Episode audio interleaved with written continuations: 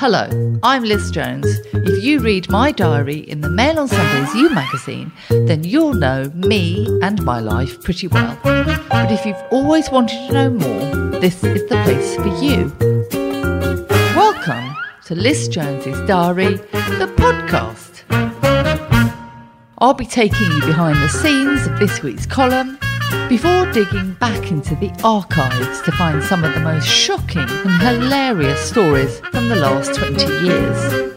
I'll be doing all this with the help of my assistant, friend, and confidant, Nic. Hello.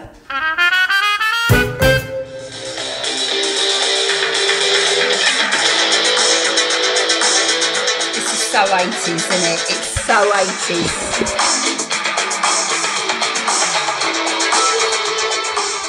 Don Johnson flashing up on my screen. The pastel suits with the arms pushed up to the elbow. They were always going like this, weren't they? Pushing the pushing the suits up. The highlights, The speedboats. speedboats. I was so in love with Don Johnson, so, was in love. So he was so pretty. But he had a lovely voice. He had a lovely aura about him, didn't he? He had a lovely backside. Kind, Handsome, thoughtful. shaggable. So I've been watching Book Club, the next chapter. Now, I didn't particularly like the first film because it was all on Zoom and everything and all about being on lockdown. But the second one is they go on holiday to Italy. And I mainly wanted to watch it because it stars Diane Keaton. I love Diane Keaton. I liked the one in Jack Nicholson. As good as it gets, was it? Was that where she was a, a playwright and living in a Yeah, beach house? yeah, I Why really do liked I that. not have a beach house? I don't know why don't you have a beach house? Because then I'd also have a beach house. Why? Why, Jones? Why? So I love Diane Keaton. I love the fact she looks her age and she's got grey hair and she dresses in the sort of Annie Hall way. And I remember that was so influential when I first saw Annie Hall in the 70s and I went out and bought a waistcoat mm. hmm? And I started playing tennis. But it also stars Jane Fonda. I love Jane. Now, Jane Fonda was very beautiful, and also she made so many politically correct films as well. So she made films about nuclear disarmament and so beautiful. And she's almost unrecognizable in this. Is she really? Well, she's what, about 85 now? Well, she's in her 80s, but the reason we've been playing the theme tune to Miami Vice is because she's engaged to Don Johnson, who's in his 70s. I don't know how that happened. Apparently, he, I've, I've Googled it and he's 73. Don Johnson cannot be 73. He's actually still very handsome, though. He's isn't still very handsome. Very, and he's got a, good mop of hair still. I and do like a man with a good mop of stupid daughter is in all the Fifty Shades films showing her nipples. She should know better. Is that her? Is that his daughter? That's his daughter. I didn't know that. With old Melanie Whatsit. I didn't. I never know. That's his knew. daughter. See, I just don't know how you can get your, your So you have a crush. watching. You have a crush on Don Oh. Johnson. His daughter's grown up with her nipples in Fifty Shades. Oh. You- that's how you know you're growing old. Yeah. And he's now engaged to Jane Fonda. I'm sorry if your daughter's engaging in S and M on, on on a cinema screen. You know you're old, don't you? But I, my only connection with Don Johnson is I interviewed in a London hotel. I don't think it was the Dorchester. It was, it, where was it? Very swanky London hotel. They're all the same, aren't they? Once you get inside with the mini bars and the flowers and everything. You've not It- stayed in the So premiere in there, me, so me interviewing Antonio Banderas was like that scene from Notting Hill where Hugh Grant interviews Julia Roberts, and he says oh, he's from Horse and Hound. Are there going to be any, any horses in your next film? And she says, that. no, it's set in space. so I was Hugh Grant interviewing Antonio Banderas, and she left Don Johnson for Antonio Banderas. To be fair, so would I. No, Oh, come on. Have you seen him in that Zorro outfit? he's short. Have you heard him say the words puss in boots? He's short. He's the voice, Liz, the voice. So I said to him, Why did Melanie Griffith leave Don Johnson for you? And he got very cross. Well, yeah, it's probably a bit insulting. He got crosser than Bruce no, Willis really- when I was in his no. bath using his towels. No, but Antonio Banderas is a lot more sexy than Don Johnson. No, he's not. He's not. He's not. He's absolutely not. He's not. He's not. Don Johnson is just a god. No, I mean, I wouldn't kick him out. Don't get me wrong. I mean, I wouldn't say no, obviously. But why have they got him paired up with Jane Fonda? Well, she's in her 80s, he's in his 70s. We've got to have a little bit of compromise here, haven't we? But it's not a great film. It's not. No, no. No. It doesn't make you want to go to Venice. No. See, what film made me want to go to Venice was the one with Katharine Hepburn and that beautifully spoken man. Was it Summer Holiday? I think it was called. Not Cary Grant. No, no, no, no, no, no, no. It was um, a Frenchman. Absolutely beautiful film. Where she fell in the water. Did you see the one with Johnny Depp and Angelina Jolie set in Venice? It's No. one of the worst films I've ever seen. Absolutely awful. But this film wasn't very good. I could write a better film than this. Do it. Do it and get Antonio Banderas to star in it and I'll look after him. But I have been shopping. What have you bought? Do you know, I haven't been shopping for years. No, I'm afraid the only shopping we do is horse shopping, isn't it? Like, my only handbag from Prada was given to me by Prada in 1998. And you're still protecting it from Teddy being Well, it has been a little bit chewed. Has it been a bit chewed? Yeah, he does keep going into it. I haven't bought anything for years. I virtually buy things and I put them in my virtual basket. Normally chairs, She also does this for houses. houses, chairs, things from SCP, sofas. I put them in my virtual basket. Bed linen. When I watched an episode of Sex and the City and Carrie was in the Russian's apartment in New York and they had this red, blanket, I tracked down the red blanket because I thought I have to have this red blanket edged in ribbon. And was it worth tracking down? Was? Yeah, it's still in my virtual basket. So you've got the virtual house and then the virtual furniture and the virtual bed linen. But then I had to buy some actual clothes because I'm going away for work next week. It's a very high end story because I'm high end and I cannot look like a tramp. So I went to Zara in York, my did that work nearest metropolis. It was absolutely awful. What has Seems to happened to. Zara? I think the only great high street shops are in London. I'm sure if you go to Zara in Knightsbridge, it's amazing. Yeah.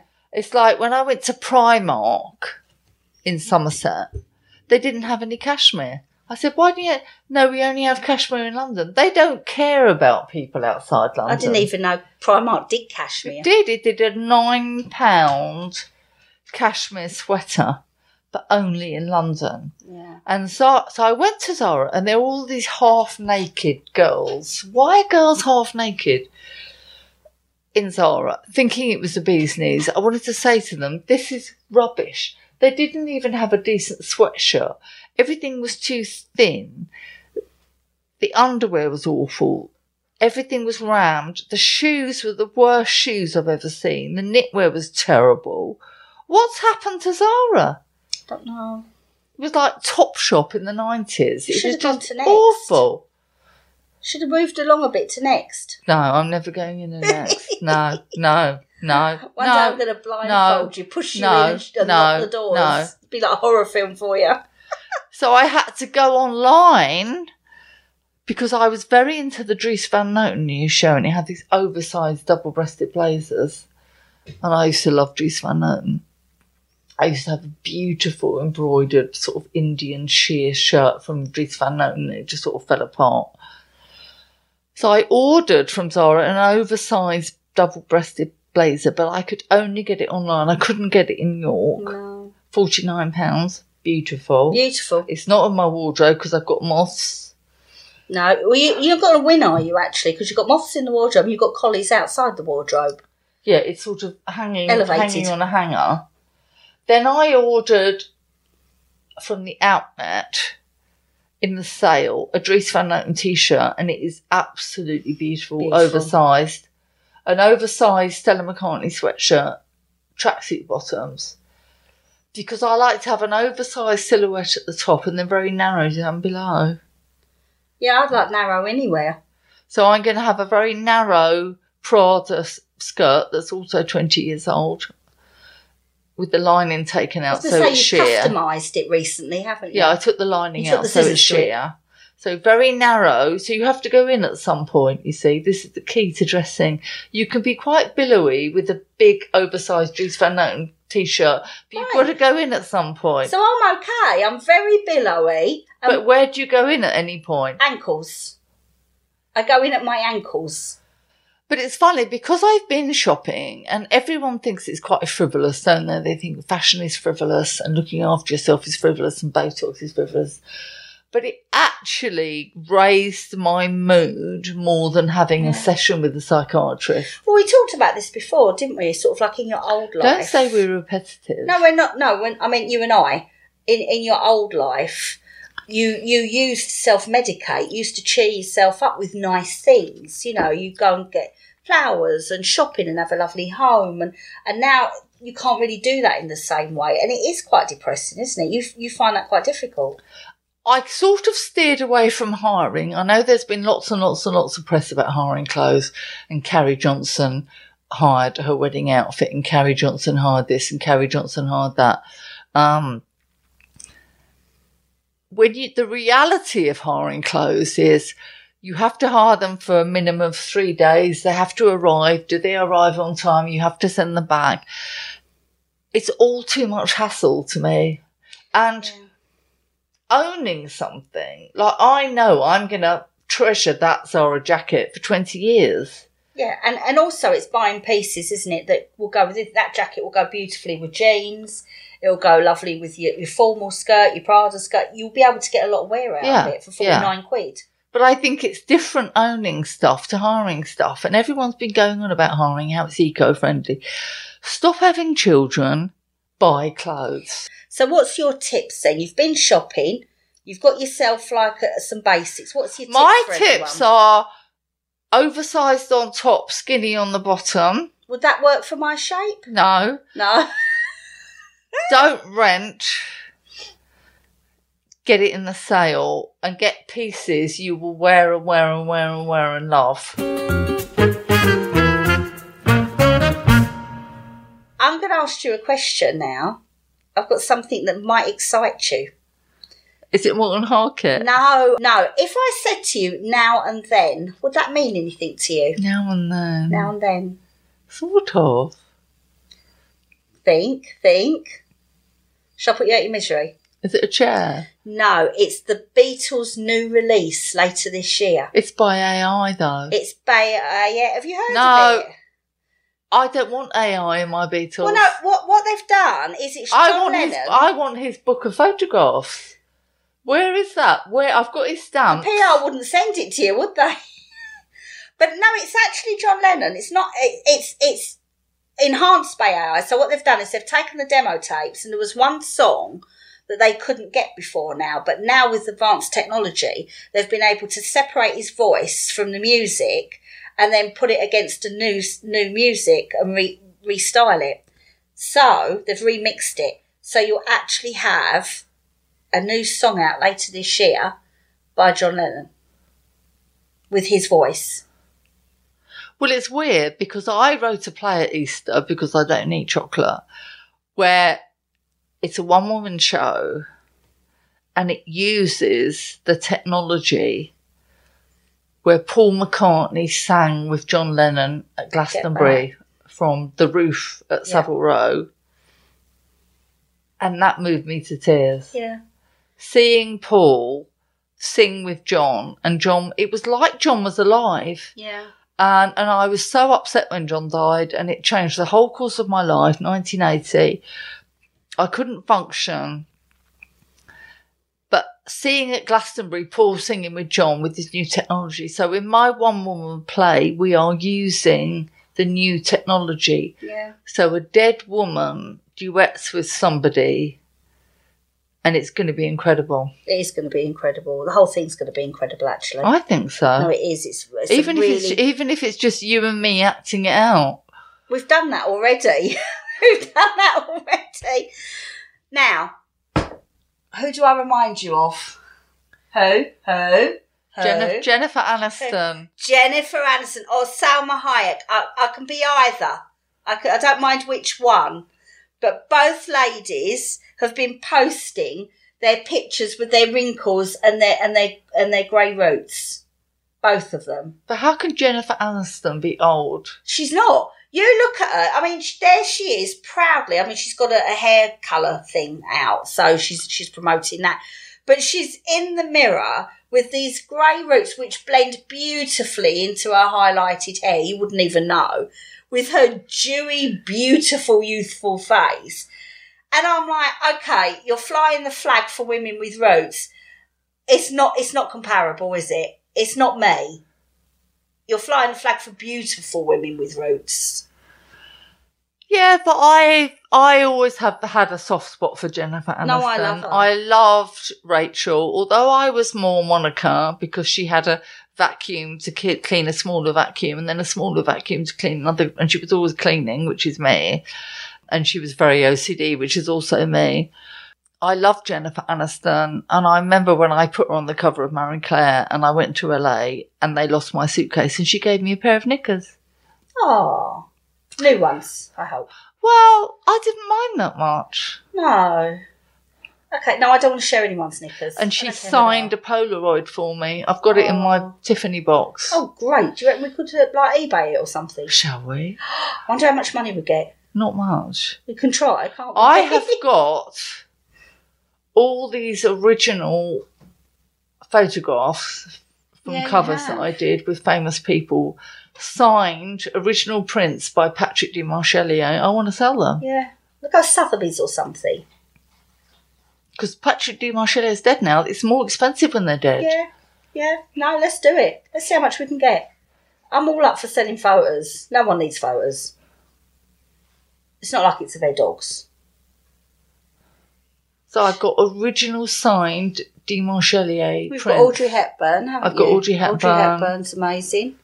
That's my favourite one, actually. That's beautiful. Audrey, Yeah. I mean, Audrey Hepburn's beautiful. But you So know, I went to the. I went to the auction of Audrey Hepburn's Mm. And gosh, she was tiny. She was tiny. She was she was literally like a little mouse, and the woman doing the auctions had all these letters, and Audrey gave a dress. So she gave all her clothes to her staff. Yeah. It wouldn't work with us.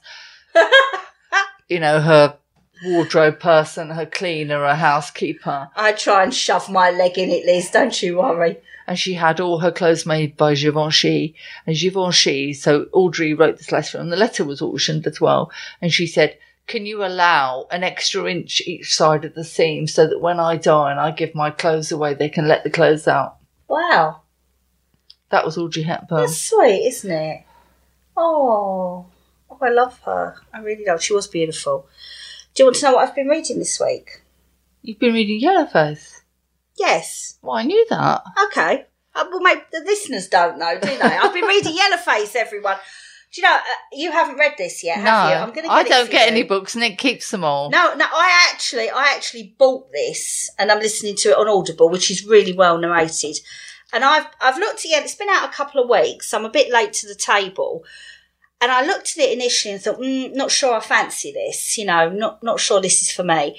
And it was on Twitter. It was everywhere. Everything. It's getting such good reviews, isn't it? It's getting amazing reviews. I thought I'm going to have to read it because it, it actually does look quite good. It is brilliant. It is absolutely brilliant. So, if you don't know, it's about two authors that meet at college. One's very successful, and one goes on to be quite a flop. And they're they're friends that aren't really friends, if you know what I mean. They meet up for a drink here and there. And one night she goes back to the rich one's flat, the successful one's flat, the flop, and they have a pancake eating competition. and her rich, successful friend dies. So she steals her just finished book off of her desk.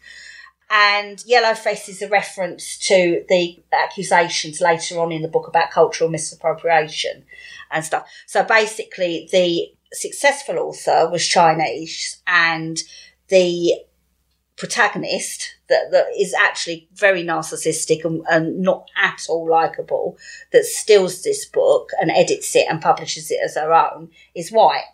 And the book is about Chinese labourers in the World War. And then there become sort of accusations about should she be writing it? You know, they start questioning should a white person be writing it? And there's so much to this book. It it's no baggy lines, as you'd say. It's really fast moving, and it's it starts and it just grips you as it goes along. And there's so many different issues in it. You've got you've got plagiarism. You've got should a white person be writing about Chinese heritage? Pancakes. pancakes, which obviously attracted That me. must be my cooking if it killed her. It, yeah, your pancakes are like bricks, aren't they? So you've got hatred on Twitter. You get one person on Twitter that's attacking her. You can't really feel sorry for her because she's just an awful person. But the bullying and the death threats and the night, and it just is really, I mean, we've all seen it on Twitter. Something is said and it blows up out of all proportion and it just becomes absolutely vile. So there's there's so much to think about and so much to talk about in this book. I think my favourite about it is the irony that the author of the book, the author of Yellowface, is an Asian author. And she's writing about a white person who's been accused of appropriation of an Asian woman's book. So there's this absolutely joyful satire about the whole situation, about the real author and, and the author in the book. And it just works really well. It's witty, it's clever, it's quite dark. It, it's, I'm loving it. I'm absolutely loving it. I've got about a chapter to go. I'm definitely going to get it for you, for, for your little trip away, because I think you'll really enjoy it. Well, it's a, it's it's the same as there's been a lot in the papers this week about Ian McEwan, who's one of my favourite writers, being 75 and here are his best books. And I loved Atonement. I absolutely loved Atonement. It's so complex and rich, and I love the film. But he got into so much trouble writing about what it is to be a nurse, nursing soldiers who came back to London. They were in hospital and he stole stories of nurses. But surely, as a nurse, you want your story to Yeah. be out there. You don't want it to be ignored.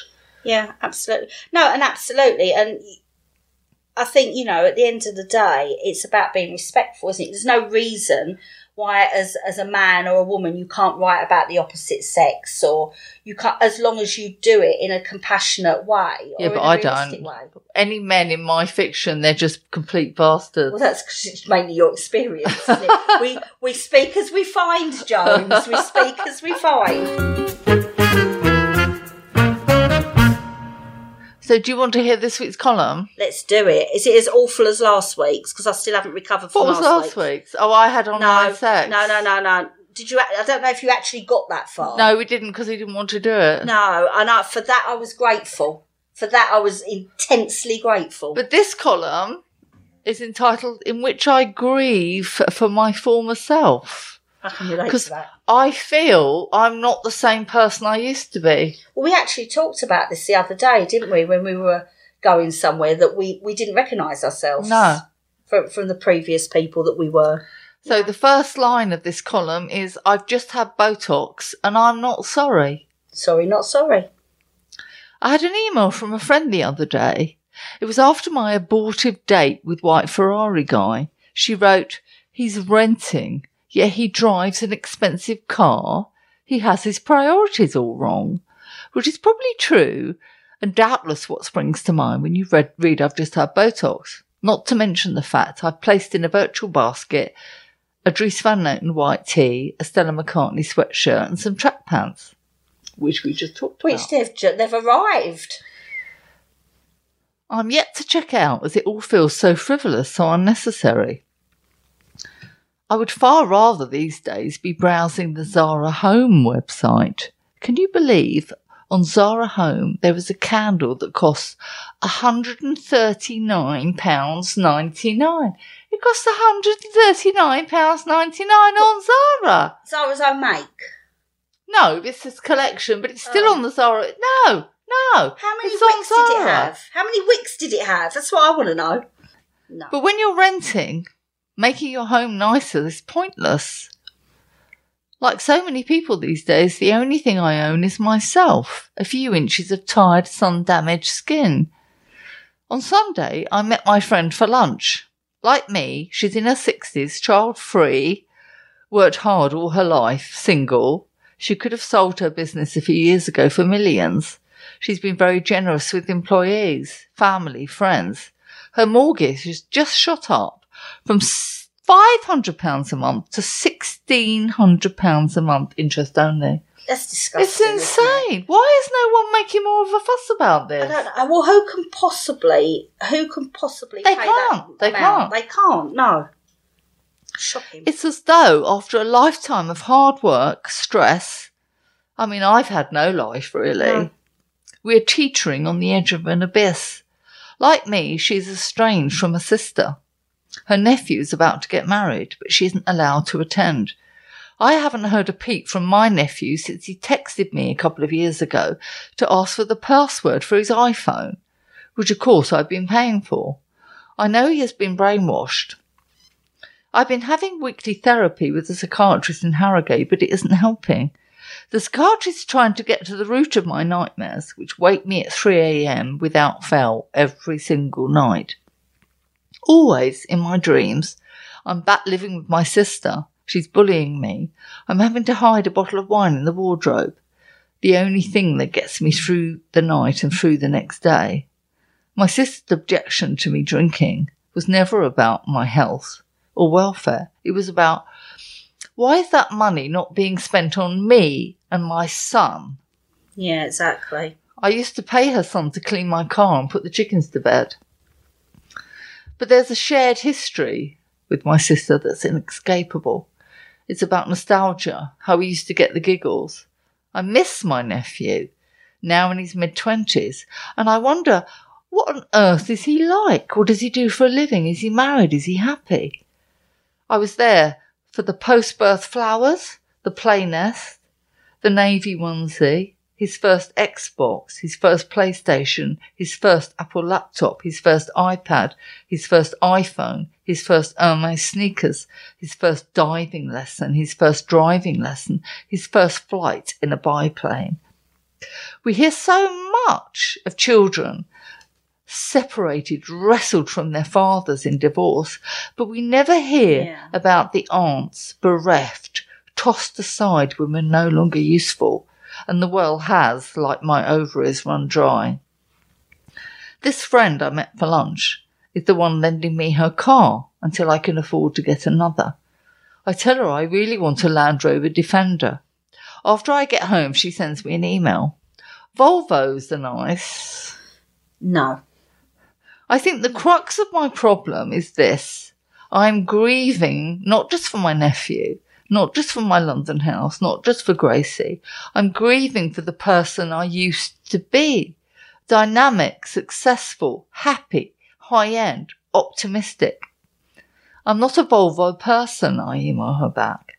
Trouble is, perhaps now I am. My sights are set too high. I must accept it. I exit the outnet and log on to H&M. I feel next and Pauna, a beckoning like an open grave. You know what Open Grave is? Judgment Day. Go to Next. You'll love it. I hate next. Well, do you know what's interesting? I, when you was reading that and I was looking at 3 a.m., waking up at 3 a.m. in traditional Chinese medicine, that's liver time. And liver is all about unresolved anger and high levels of stress. I am angry. So that makes absolute sense. I'm so angry that someone could destroy my life, and I'm so angry that I haven't had any recompense, and I'm so angry that I haven't been apologised to, and it literally wakes me up every single Yeah. night. Well, it's actually showing because that's when your liver energy is heightened, and that's why you wake up at 3 a.m. So that's what you need to do is find a way to release that anger. How do I do stress. that though? I don't know. I don't know. That's one for your, your psychotherapist. I kind of get the idea that people don't believe me that I'm so challenged. And I had a feeling with the professor I saw and with also my new psychiatrist, they don't really believe me because my psychiatrist said to me, Well, you've got a very big digital imprint. Where have you got no money? You've got a very big digital imprint. You're successful. You won awards. Why are you in such a terrible place? And they don't believe me and they don't believe I'm that stressed, stressed. And they don't believe that I can't get on a plane. They don't believe I can't walk my dogs. And they don't believe that I'm only safe when I'm in bed. But the end of this Zoom session with about 10 minutes to go, someone knocked on my door. The dogs went nuts. And I literally had a breakdown because someone mm. knocked on my door. I'm like, oh my God, oh my God. I know, I know, I, I have to, I know, no. And the dogs are going to kill me. There's the door locked and no, no, no, no. She saw on Zoom me having a breakdown because someone knocked on my door. Yeah. And up to that point, she didn't believe it No. because I can cope. I have to work. I have to function. I have to turn up on time. I have to catch the train. I have to get the plane. I have to buy my coffee. But moments like that, when someone knocks on my door, I literally have a nervous breakdown. Yeah, and I think that's the trouble, isn't it? If you are very stressed, if you're struggling with anxiety, if you if you're ill, like you know, with me, with with like a, a, a, a chronic illness at the moment, and you cope and you get on with it, people look at you and you they think you're fine, and they don't actually understand what it takes for you to get Because we can put a, on a Yeah. facade. yeah, But during that Zoom call, because someone knocked on my door and the dogs went nuts, the facade just disappeared and she saw who I really she saw am. the crisis of it. Yeah, Yeah. yeah. And I'm sure she was shocked that someone could have a meltdown just because someone's knocked at the door. Yeah. But that's the thing, isn't it? If you're suffering from stress, anxiety, depression, PTSD, whatever it is that challenges chronic illness, it only takes a very, very small thing to just push you and it's too much. It doesn't take a lot.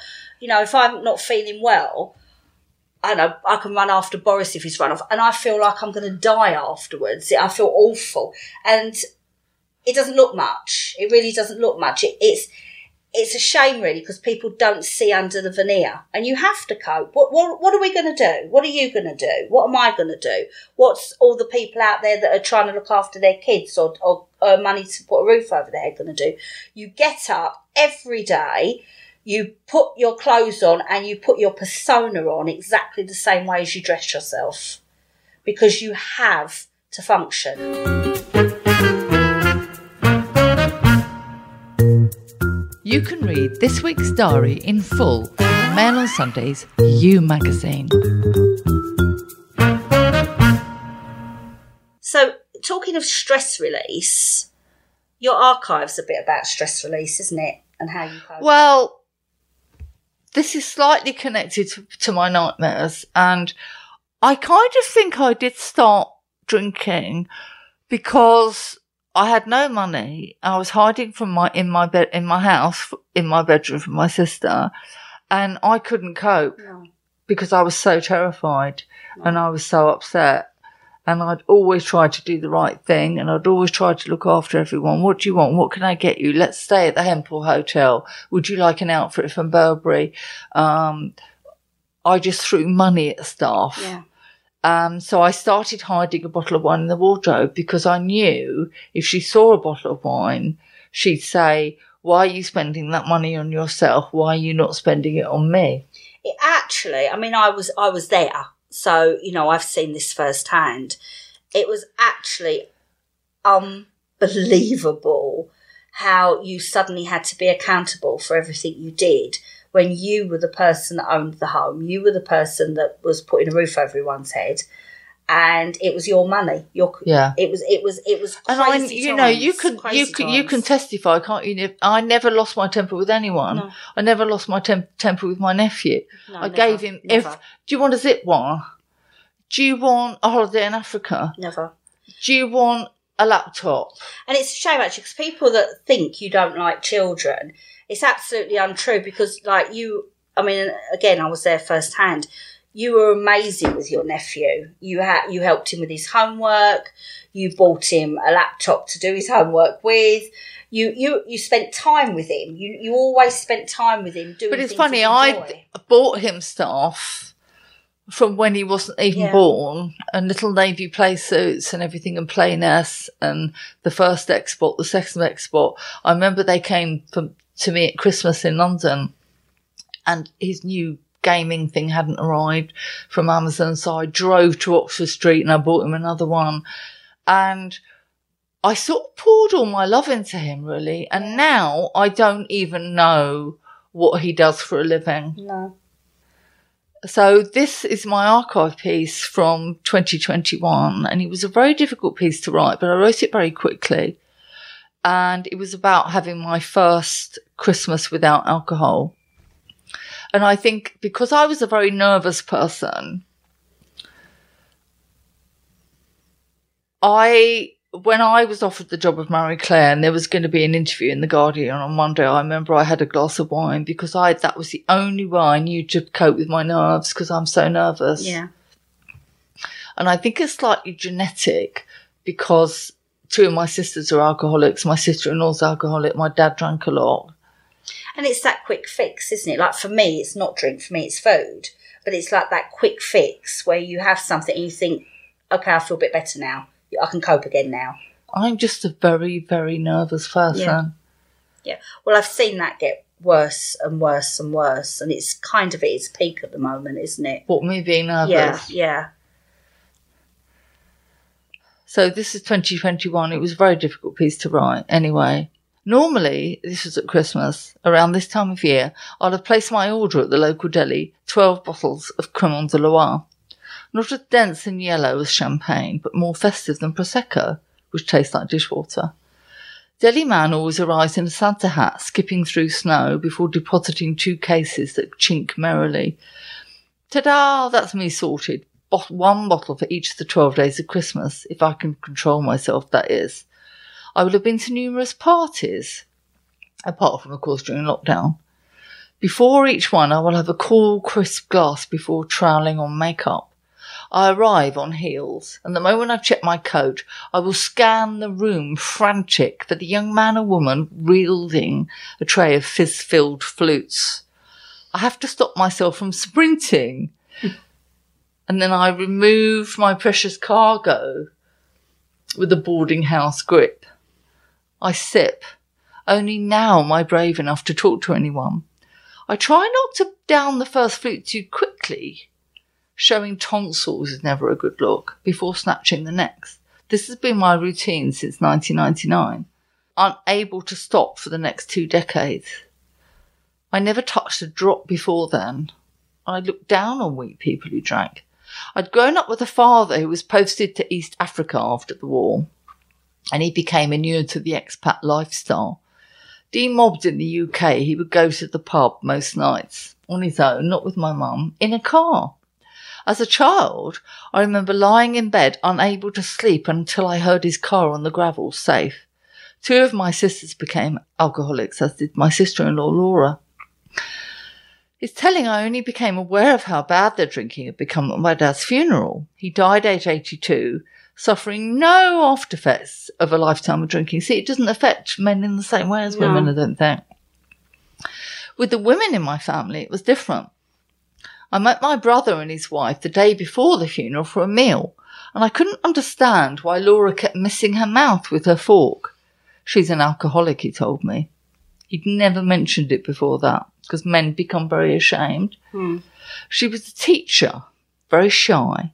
She had the odd, odd sip of wine to help her socialise. But when their home was blown up by a gas stove, they lost everything and her drinking changed. Not too long after my dad's funeral, Laura was found, only in her mid 50s, dead in a flat alone. That's shocking, isn't it? That's just awful. Awful. And she was so beautiful when she was young. She was absolutely beautiful.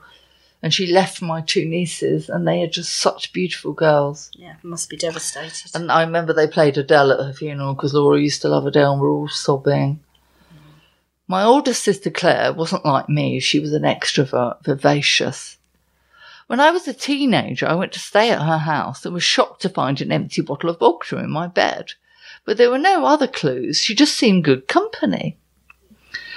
The first impossible to ignore behaviour happened again at my dad's funeral. She almost fell in the grave. It was like something out of Ab Fab. Yeah. Claire, like Laura, had children, a husband, a huge bar conversion, a Porsche. She died far too young, young in her seventies, in assisted housing. My second older sister, Lynn, is alive, only just. She started drinking in her twenties. She was an intensive care nurse at the National Heart Hospital in London. The hours were very, very long. The pressure was very, very great. She was always telling me that every night they had to crack open a chest. We cracked open a chest. We massaged it with our hands.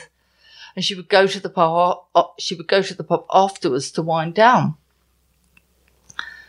The trigger that turned social drinking into the pathological came when her son died when he was 21.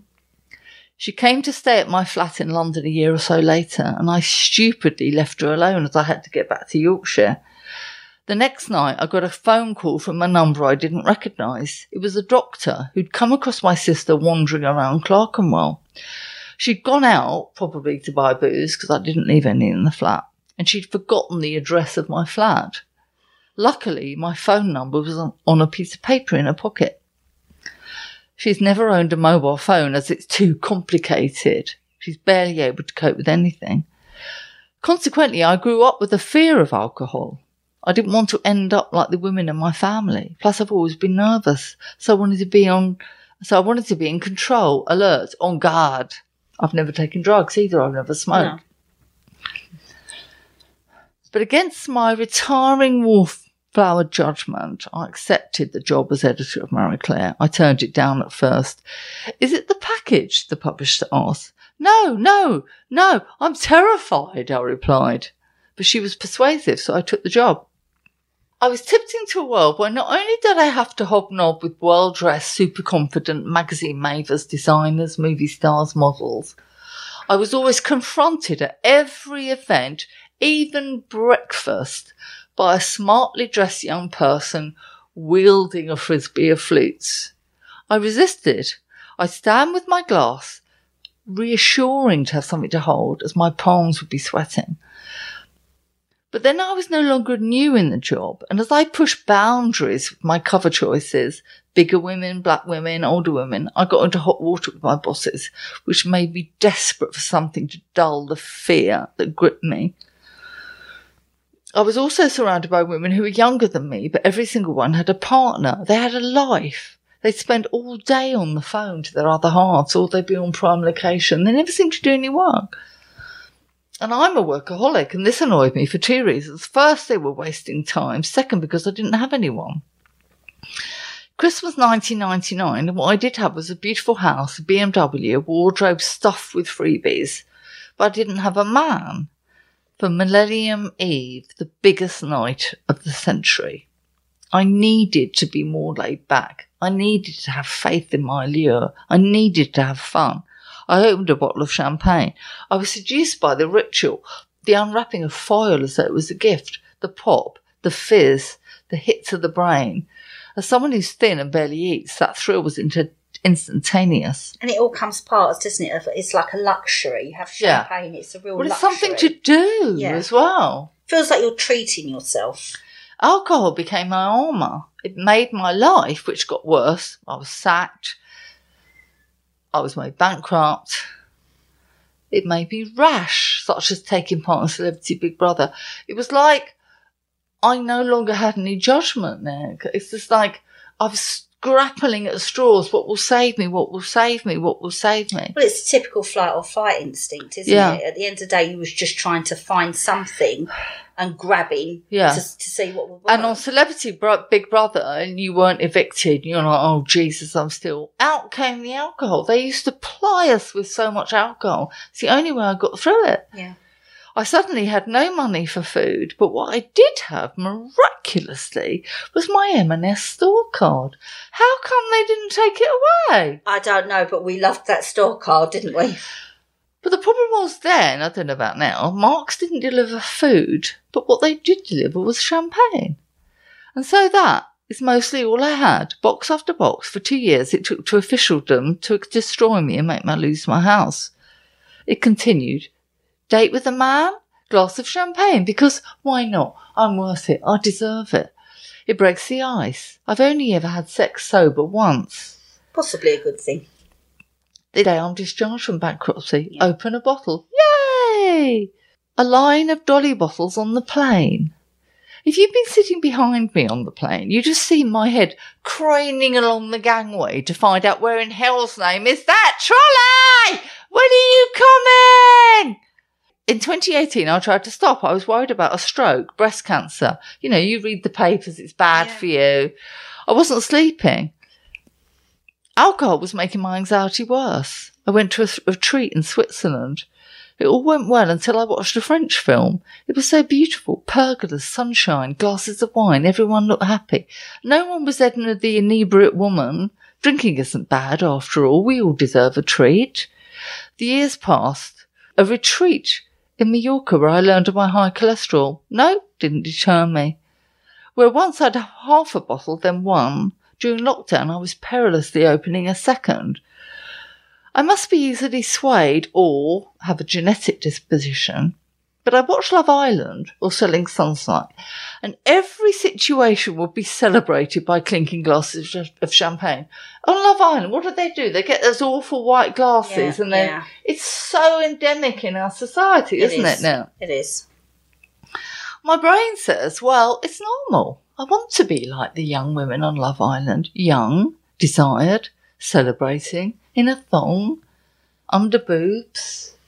I'd wa- wait the next day and a glass would be at my side. Did I watch Succession or didn't I?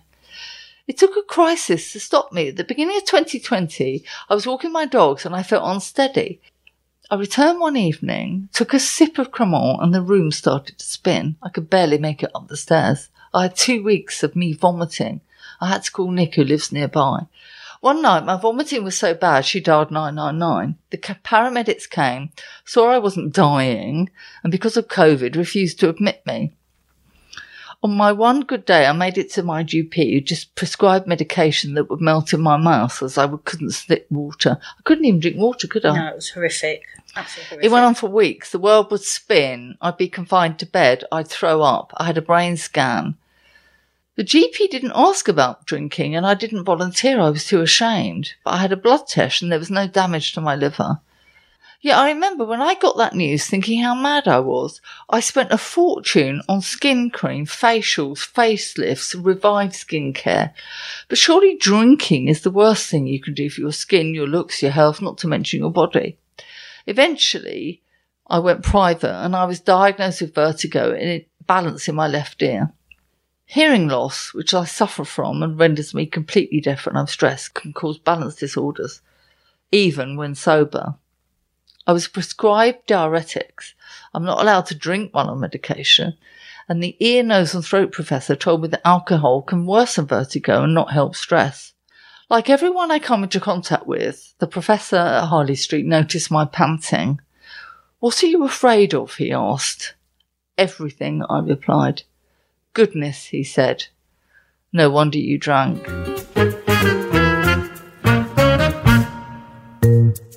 Every week, lots of you get in touch telling me what you think about my life and my decisions.